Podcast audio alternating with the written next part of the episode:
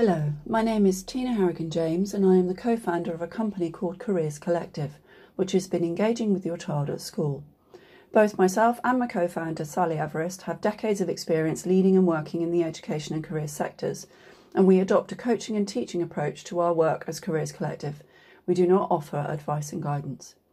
Our focus instead is supporting the process of career development. We define this as a lifelong process of self reflection and conversation with experts, including coaches, teachers, mentors, and those who know you best.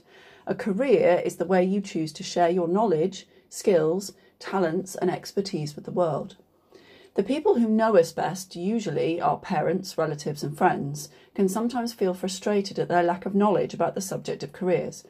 Sometimes our references are out of date and we aren't sure what current recruitment practices are, for example, or how to identify growth sectors. At Careers Collective, we aim to engage with anyone who's found themselves in a position of supporting another with their career development but is perhaps feeling a little lost.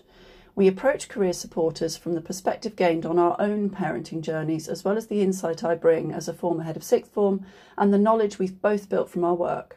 We also draw on our network for additional context and detail. In order to empower parents or career supporters to engage effectively in your child's career development, we create podcasts which cover the knowledge and learning that your child will experience in one of our workshops or presentations, which we deliver at their school virtually at the moment. We also have a dedicated supporters page on our website where you'll find additional information. We do offer coaching, for example, for you or your child to support you to work through the decision making process. This particular podcast will cover the key learning that your child will experience when they attend our What Are Employers Looking For workshop at their school, and we'll give you some insight into the subject as well as some ideas about how to support them afterwards.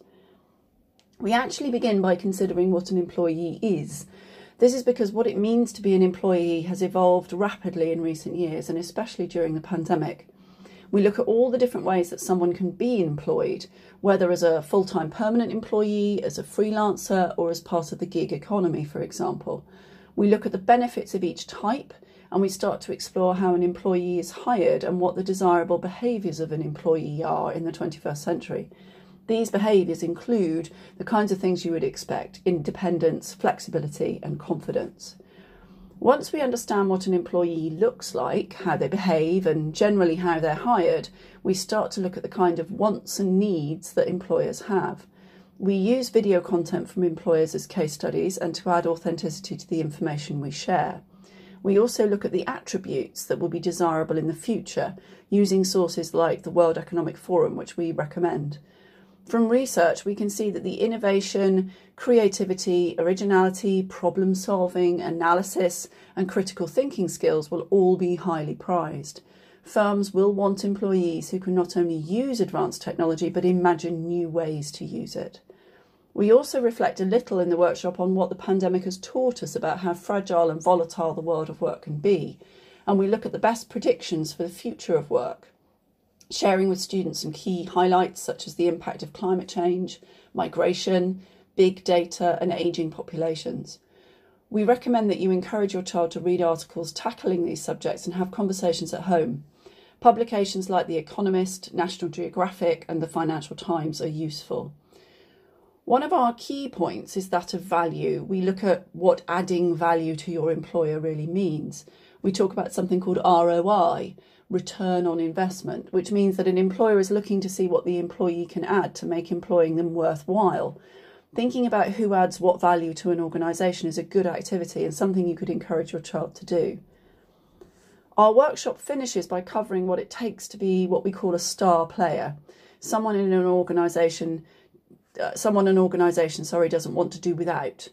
We introduce a SWOT tool and explain to the students that this could be used on yourself to see what strengths, weaknesses, opportunities, and threats exist, which then means we can make a plan to improve our weaknesses, to gain new knowledge and skills, and, and how to promote the strengths that we have. Our aim overall is to show students that it's important to start thinking now about what kind of employee they would like to be, what skills, knowledge, knowledge and qualities they have and, and could develop that would be desirable to employers, and how they can bring value to any organisation any encounter with an employer, whether for work experience, a voluntary, a voluntary position, a casual job while studying, or a first serious career role will be enhanced if your child has taken on board at least some of the content we share with them, and ideally taken their thinking further with your support. So, thank you for listening. A quick reminder that our website is at www.careerscollective.org and our email address is chat at careerscollective.org. So if you'd like to ask us questions about the work we do, particularly to support adults such as career changers or returners, or to arrange coaching, just uh, you'll find us there. Thanks very much.